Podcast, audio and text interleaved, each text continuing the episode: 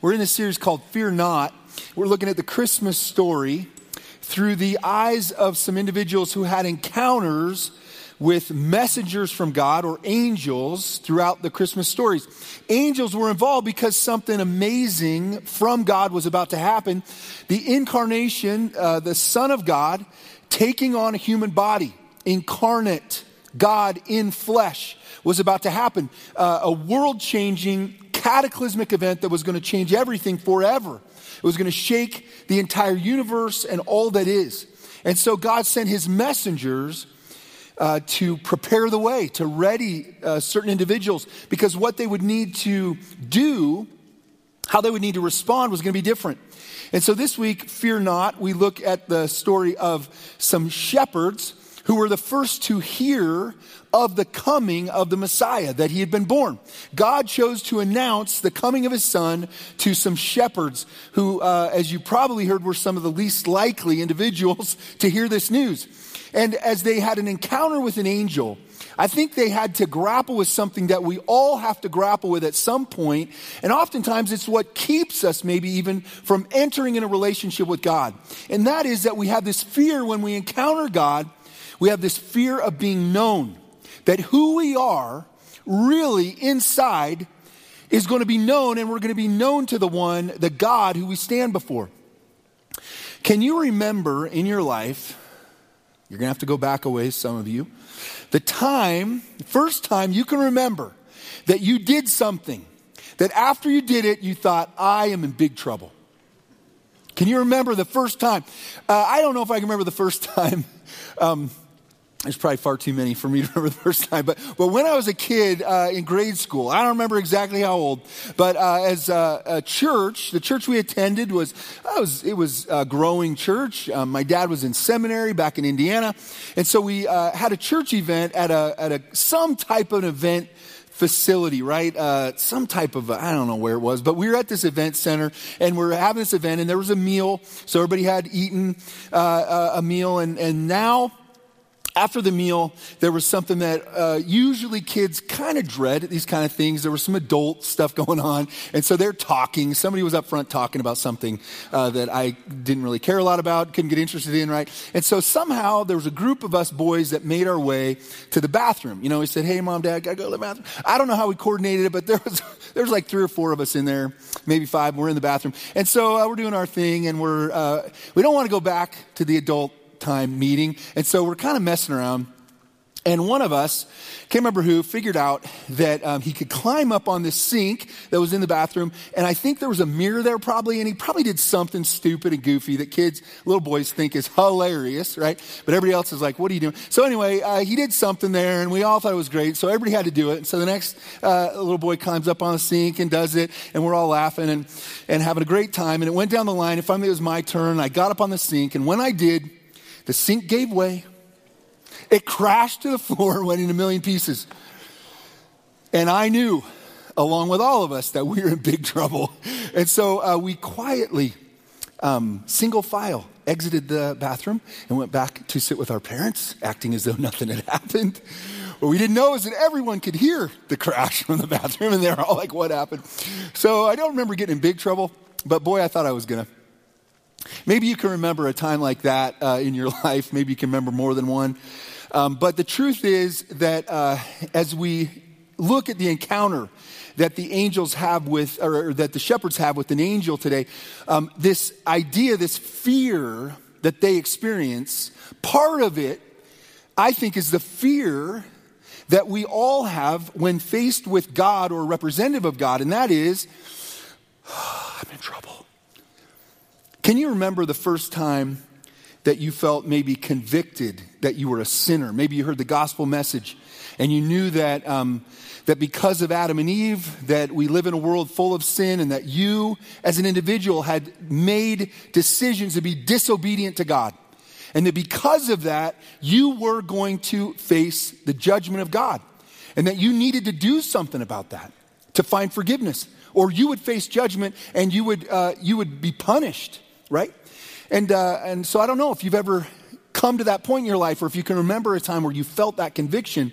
But I know for me, I was five years old I was at a vacation Bible school in the summer, and Sharon Whitworth was my teacher, and she explained to our class the situation we're in. And she said, Listen, um, uh, you have sinned. And I mean, at five years old, I could think of some sins. I knew uh, that I had done wrong, right? And, and so I knew that.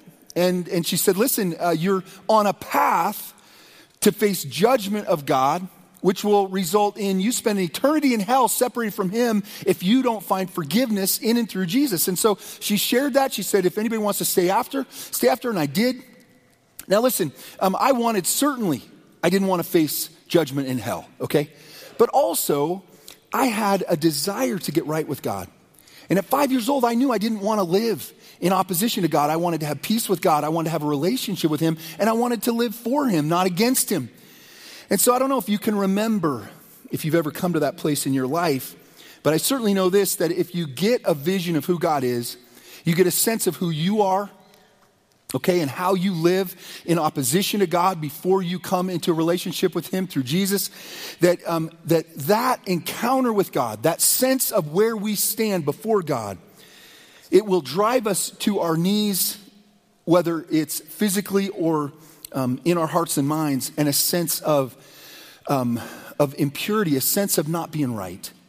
I don't know if you have read the story of Isaiah, but Isaiah had a vision of God and, and God's throne room. And it immediately made him aware of his sin, his impurity. He said, Woe to me, I am an, uh, an unclean man with unclean lips, right? He recognized um, his sin. And, and that's what happens when we encounter a holy God. Typically, part of what we experience or feel is a fear of judgment. You know, there's a lot of fear. Um, we, we have so much fear as a, as a group of people that we put names to some of the fear, and they all end in phobia, right? Mysophobia, the fear of dirt. Fortunately, I don't have that one. Hydrophobia, the fear of water. Don't have that one either. Nyctophobia, the fear of darkness. I, I did have that one when I was a kid for sure acrophobia, the fear of high places, on and on and on, right? All these phobias. As a human race, we're so good at being scared of things that probably are a little bit irrational. We probably shouldn't be as scared of them as we are, and not being scared of the things we should be. Not being fearful of facing God at the end of our days and knowing that we're going to give an accounting for what we've done. I guarantee you that these shepherds, as they were putting in a night shift, watching sheep. Again, not the, uh, not the most upstanding group, not the most law abiding, not exemplary of the, of the best in society at the time. But they are the ones that God chose to come and reveal himself to and to share the message of what he had done on the earth. And there's a reason for that because these guys would know when they had an encounter with a holy, righteous messenger from God they would recognize the importance. They would know in a moment how important it was what God was doing for them and for all of humanity. See, when we have an encounter with God, as these shepherds did, a messenger from God who comes to meet with us, when we have an, an, encounter with God where we hear about what God has done and who we are, right? Who God is, and and uh, and and this this um, the fear that we face. One of the fears we face in in really engaging God oftentimes is this fear of being exposed. That who we really are is going to be revealed. It's going to be rolled out on a scroll so everybody can see, and God Himself is going to know everything about us. In Luke chapter 2, where we're going to be reading this morning, starting in verse 8, here's how our story goes today. That night, there were shepherds staying in the fields nearby, guarding their flocks of sheep. Suddenly, an angel of the Lord appeared among them and the radiance of the Lord's glory surrounded them, and they were terrified. Have you ever been caught? Okay, uh, my story from a kid, we've all done things we thought we were going to get in trouble for. Maybe they were accidents, like breaking the sink. But have you ever been caught in sin? Caught doing something you knew was wrong, you knew you weren't supposed to do, you'd been told, you knew God th- says it's wrong, you knew the people around you say it's wrong, eh, but you continue to do it, and you were caught. How about stealing? Probably some of us have. Sexual immorality, sleeping with somebody outside of marriage, lying, looking at porn, cheating, speeding. manipulating a situation or people, indulging where we shouldn't, being lazy when we should be working hard. What words describe how we feel when we get caught? Maybe shamed or ashamed, embarrassed. We feel foolish, maybe humiliated, exposed, guilty, right? Convicted. There was a salesman who was out on, uh, uh, after his business, doing what he was supposed to do, and he'd made a connection with a large business, and he had had the opportunity to, uh, he was having the opportunity to submit a quote for a large job. And so uh, this was a great opportunity. And um, as some salesmen do, he struggled a little bit with um, probably doing things the way he should do uh, or he should have done ethically. And so here he is in this situation. He's in the business manager's office of this uh, large company. He's ready to submit his proposal, his bid. And uh, as he's standing in there waiting, he notices on her desk uh, a bid from the, co- the competitor, competition, right? Now, you know, if you've ever been in sales, that you're really not supposed to know what the competition's quote or bid is, right? Ethically, you're supposed to present yours based on what you're willing to do and able to do as a company. And then fairly, the two are measured by the customer and they make a decision, right? Well, he sees the quote there on the desk and he's feeling, you know, the, the devil on one shoulder and the angel on the other, right? Uh, you should look at it. That's going to help you. You're going to know what you're up against. No, you shouldn't look at it. That's wrong. And so he's wrestling with the decision there. And, uh, and so finally kind of gives in. He starts to read it upside down because he developed that ability. And so he's reading it upside down and he gets down to where the, the numbers would be on the page. But there's a can of juice right on top of the numbers. And he's like, oh man, I know I probably shouldn't. I've got to. I got to get this job. This will make my whole year. And so, in a moment of weakness, he grabs the can, lifts it up, and a thousand BBs go all over the room. That business manager had set him up. He was caught. Maybe you've been caught doing something that you know is wrong, you know you aren't supposed to do. I believe that's part of what these angels experience. In all sincerity, an angel shows up in the midst of them in the middle of the night. It's dark. They can't, you know, they're, they're not expecting anything to happen. This group of kind of probably uh, blue collar, roughneck, lonely, overworked, underpaid men, you know, um, capable of doing some things that probably shouldn't be done or they wouldn't do if their mom was there. And, and so, in the midst of these guys, as they're hanging out on this hillside at night doing their job, an angel shows up and appears amongst them, a representative of God, holy and pure and powerful in brilliant light. And he reveals himself to them. And I know in that moment, they're filled with fear. They're terrified at what's going to take place. Why is this angel, this messenger here? Coming face to face with the holiness of God the character of God will slam you to your knees. It will, uh, it will shake you with, with what is coming and how you, uh, who you are in relation to God and who you should be.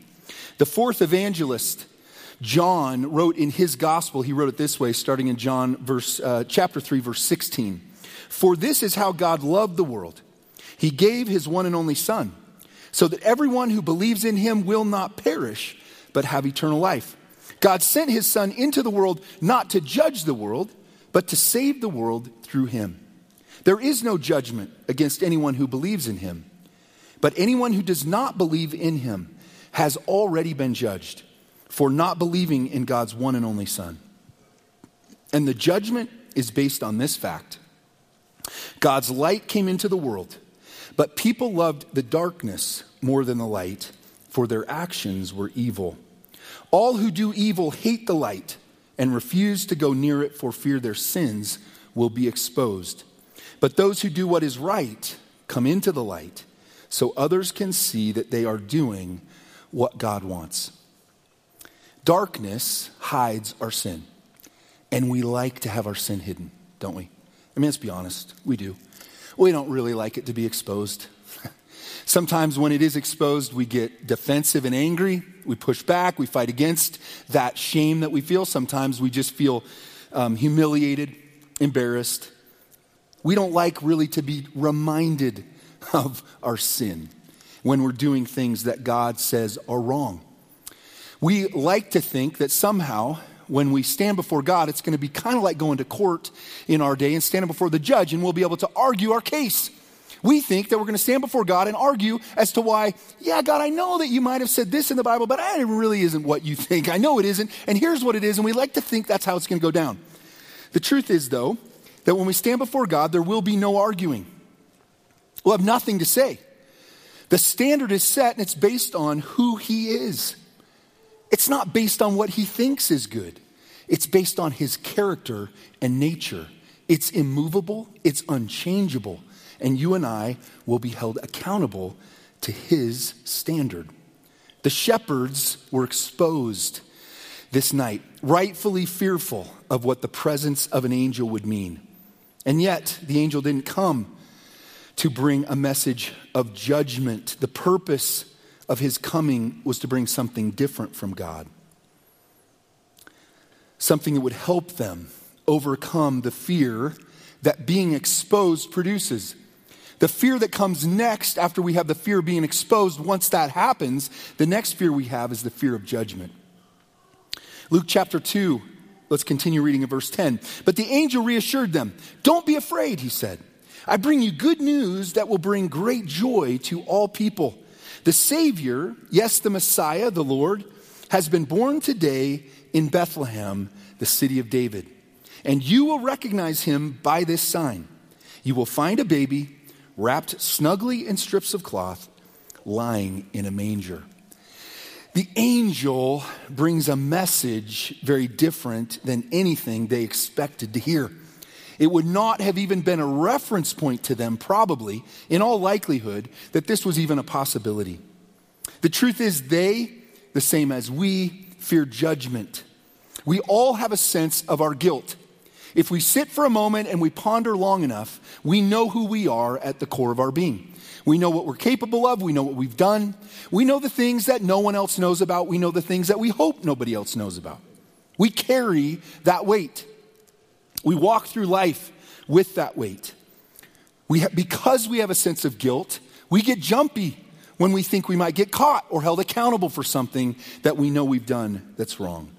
I know as a kid, I was pretty acutely aware, usually before, during, and after I did something I wasn't supposed to do, right? I was pretty acutely aware. And I hope that today, as an adult, I remain sensitive to the conviction that God brings.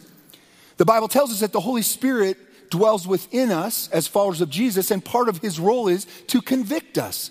Because frankly, we're not always aware of the areas in our life where we're not living up to God's standard. We're not doing what God wants of us and requires of us. And so, part of our job is to recognize that standard. It's to learn and to grow to understand the measure by which God is going to hold us accountable, what He expects of us. Um, on our trip out east, we went to see our grandson, as I think I've shared with you guys, and uh, we got a chance to see this uh, precious little baby that's come into our family, and we're blessed, and he's doing great. Um, all the things you're supposed to do as a baby, he's got them covered, and so that's awesome. Um, sometimes a little more than his parents wish he was. You know, he's pretty active at the eating and the filling the diapers part. But, you know, every parent's like, gee, could we slow down on this a little bit? But, um, but anyway, doing great. But we went out to see him, and as a part of that trip, we got to go to the Museum of the Bible. And this is a museum that's been created in Washington, D.C., that represents the history of the Bible, how we got the Bible. It's just a fascinating, um, would recommend it to anybody to go see where the Bibles come from and so much, uh, some archaeological evidence and all the stuff. And, and, you know, one floor in the Museum of the Bible had some displays reflecting the impact the Bible has made on people's lives. And uh, we got to go into a number of those, but one of them was the impact the Bible has had on those that are in prison. And so we went in and, and audio playing of a man's testimony. And he says, You know, um, I got thrown in prison, and I got thrown in prison for murder. And he goes, The way that happened was the, the neighborhood or the city I grew up in was a violent, uh, it was a violent culture. And there was gang activity. And I belonged to a gang, and there was a rival gang. And in, in one instance, uh, the rival gang came, uh, came and killed one of uh, my gang members. And so a group of us went to seek retaliation, revenge, which is what we did. And so we killed that gang member who had, right, had killed our guy. And he goes, I was caught in the midst of that, arrested, and ultimately thrown in prison. He said, I really didn't understand why I was in prison for that. It's like, it's just the way we are. It's the way the culture that I grew up in, that's what we do. What's wrong with it, right? He didn't understand. Might seem kind of crazy to us, but right? What are those areas that we think are okay, but God says are wrong? We all have those areas. And for him, it was just, it wasn't until he started to encounter the scriptures and read through God's word that he discovered that the God who created us, the first law code that that God gave, right, in the Ten Commandments, thou shalt not kill. And he recognized that the standard that God has for his people was different than the standard by which he was raised. God's word, God's presence brings that conviction. And we all need that. We need to be growing and learning and to discover new things every day that God wants to teach us regarding the way He wants us to live. The shepherds are exposed in this moment. And the fear of being judged is the next fear that they had because that's always what comes after being exposed. As we go through this life, we have that sense as well that if we, like the shepherds, are exposed before God, we're going to face judgment and impending doom. And unless we deal with our situation, we can live our entire lives with that haunting feeling that we're going to get called into God's courtroom at any moment and we're going to be in big trouble. Years ago, a poll was done for the Times Mirror Company about this topic, and what they discovered was that more than four out of every five Americans agree that we all will be called before God at judgment, uh, at judgment day to answer for our sins. So there's a kind of a consciousness in our culture. Maybe that's diminishing a little bit, but I think there's still a pretty strong, uh, strong sense in our culture that we're going to give an accounting someday before God. It's interesting that some of us really don't like to yield when we have that sense of guilt or hearing that there's something we shouldn't do. We like to argue with it, push back. And there's some room for some debate on some topics. But the standard of God is pretty clear. The interesting thing is for our shepherds, though, God wasn't coming. Again, the angel wasn't coming to bring a message of judgment. Instead, he was bringing a message of hope for the human race. A Savior has come, the angel said. A, a, a Savior who's going to bring forgiving and not judging at this time. And so the angel told them how they would find this baby. I can imagine that uh, what was running through their minds at hearing the message the angel had brought them took a minute for them to register. And maybe before they recognized that this wasn't a time where they were going to get in trouble, right before they had a chance to really connect with what the angel was saying, they also had a fear that flashed before them the fear of being exposed, the fear of judgment, and what comes next is the fear of God's wrath. Luke chapter 2, let's continue reading in verse 13. Suddenly, the angel was joined by a vast host of others, the armies of heaven, praising God and saying, Glory to God in highest heaven, and peace on earth to those with whom God is pleased.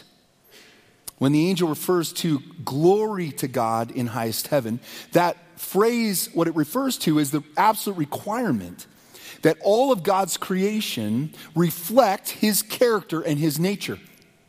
That's why, as human beings, we're held accountable for our sin, where we do not live up to God's standard. The reason is that God's created us in His image. In fact, all of this universe was made by God.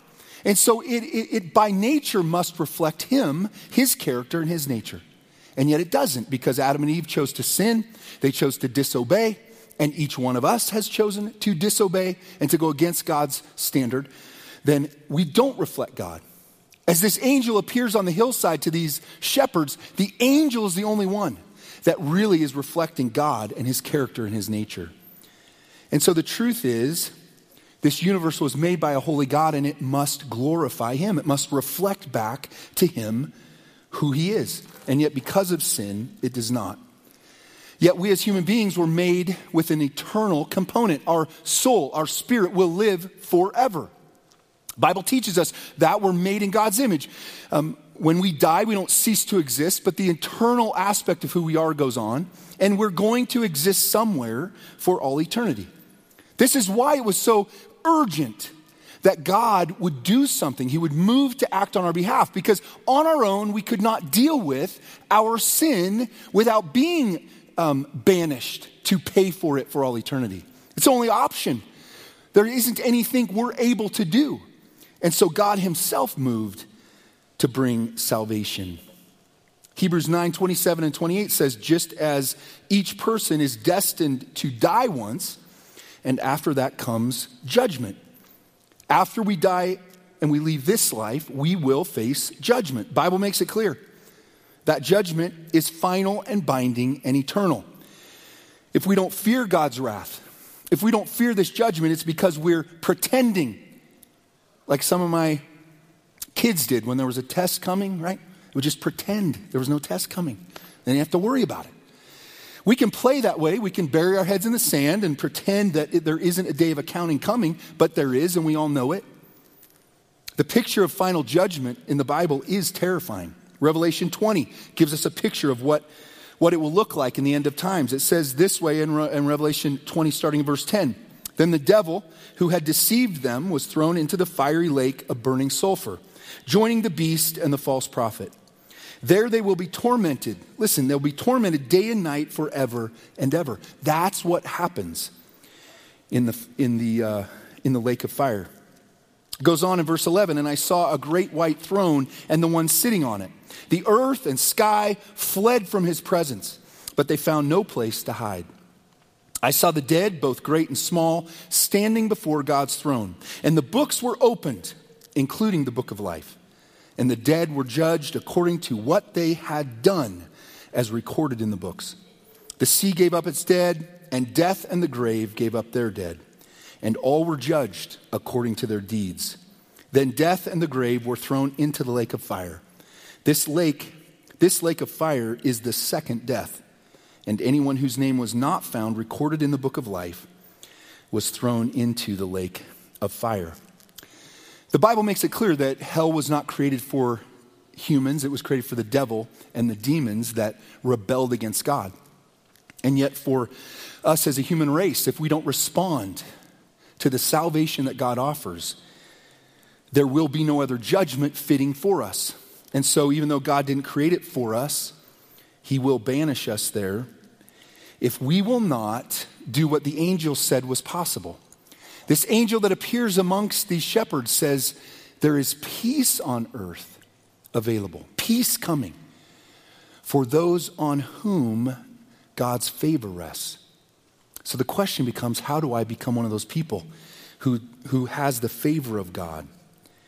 I can imagine their minds wheeling and whirling with all that was being presented to them. Far too much. They would have known an angel, a representative of God. I'm fearful because I've been exposed. Judgment's coming, and that judgment's going to produce wrath. And yet the angel says, In a moment, it's not why I'm here. I came to bring an offer of peace with God. A Savior, a Messiah has come into the earth. God Himself has moved to change our status, to offer us a way of escape. For we all have been in the position of being enemies with God. Ephesians 2 1 through 3 says, Once you were dead because of your disobedience and your many sins. You used to live in sin, just like the rest of the world, obeying the devil, the commander of the powers of the unseen world. He is the spirit at work in the hearts of those who refuse to obey God. All of us used to live that way, following, listen, the passionate desires and inclinations of our sinful nature. By our very nature, we were subject to God's anger just like everyone else.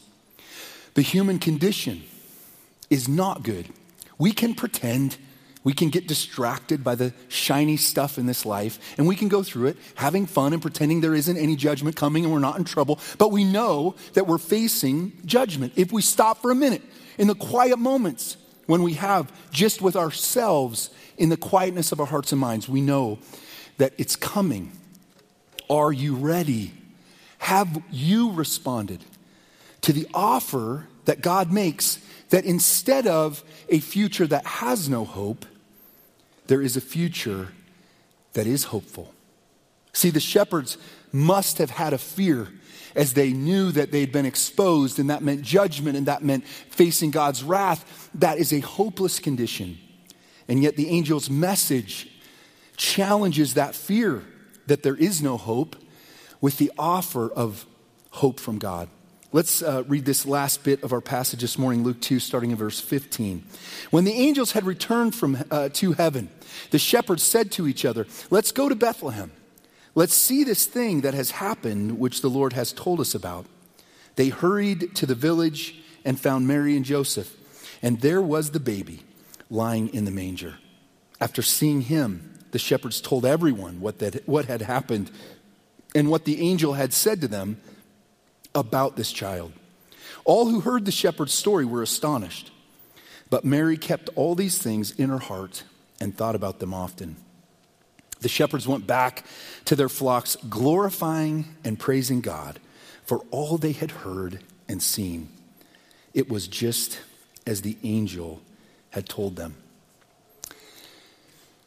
These men, in a moment, are thrown and moved through a process of fear to a place of jubilation, of celebration.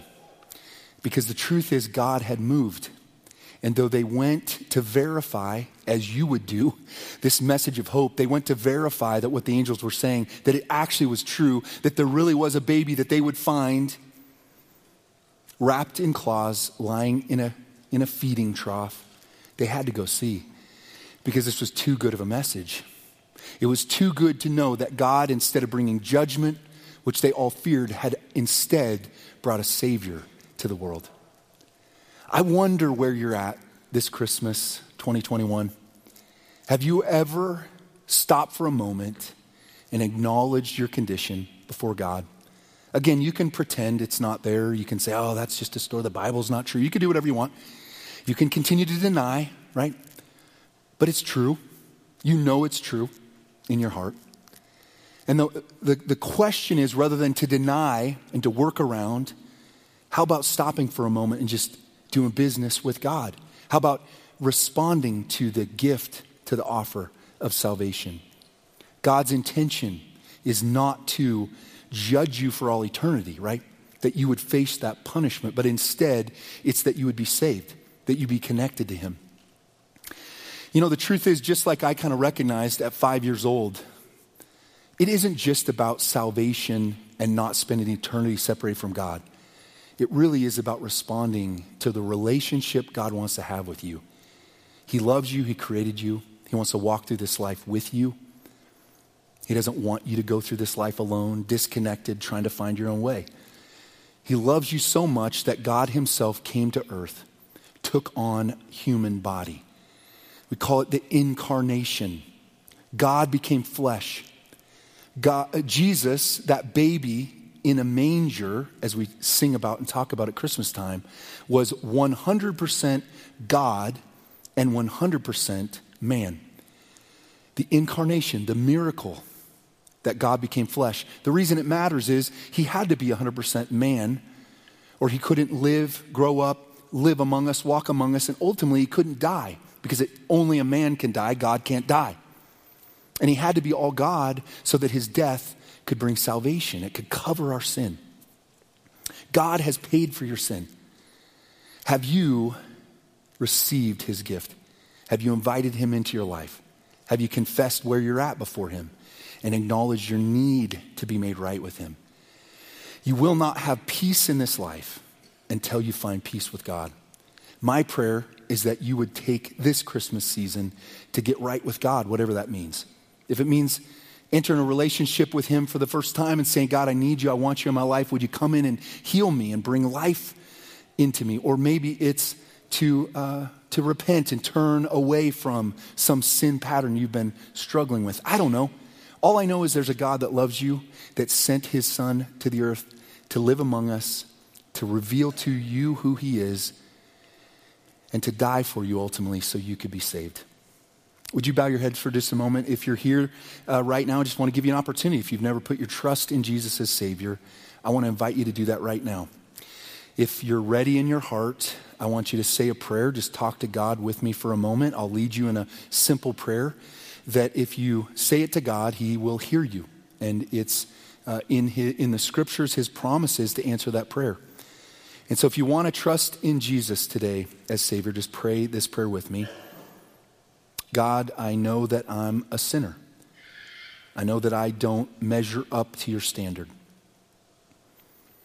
I know that you sent your son Jesus to the earth to live and to die, to be buried in a tomb, and to ra- be raised again to life on the third day, conquering sin and death.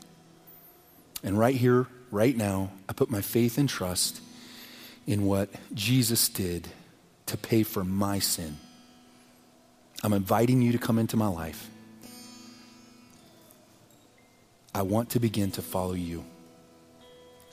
God, uh, I thank you for the gift that you delivered for us 2,000 years ago, for which we celebrate Christmas, the gift of a Savior. And Father, we're scared of being exposed. We're scared of judgment. We're scared of all of that. Or maybe we're angry about it. Maybe we think it isn't fair. Whatever. We have emotional response to it. But the truth is, we just want to be made right with you. And I pray that as a church, Father, we might walk with that message. Those of us who have put our trust in you, that we would be able to encourage somebody else this Christmas season with that gift of salvation that you have made possible for us. That you want with every part of your being, you want us all to be saved and to walk with you and to spend eternity with you. And I pray for each person here that that would become a reality this year. Father, continue to move in our hearts. We are so thankful for what you've done for us. Help us to overcome the fear that holds us back, but just to run towards you, to embrace you, and to be made right with you. Pray all this in Jesus' name. Amen.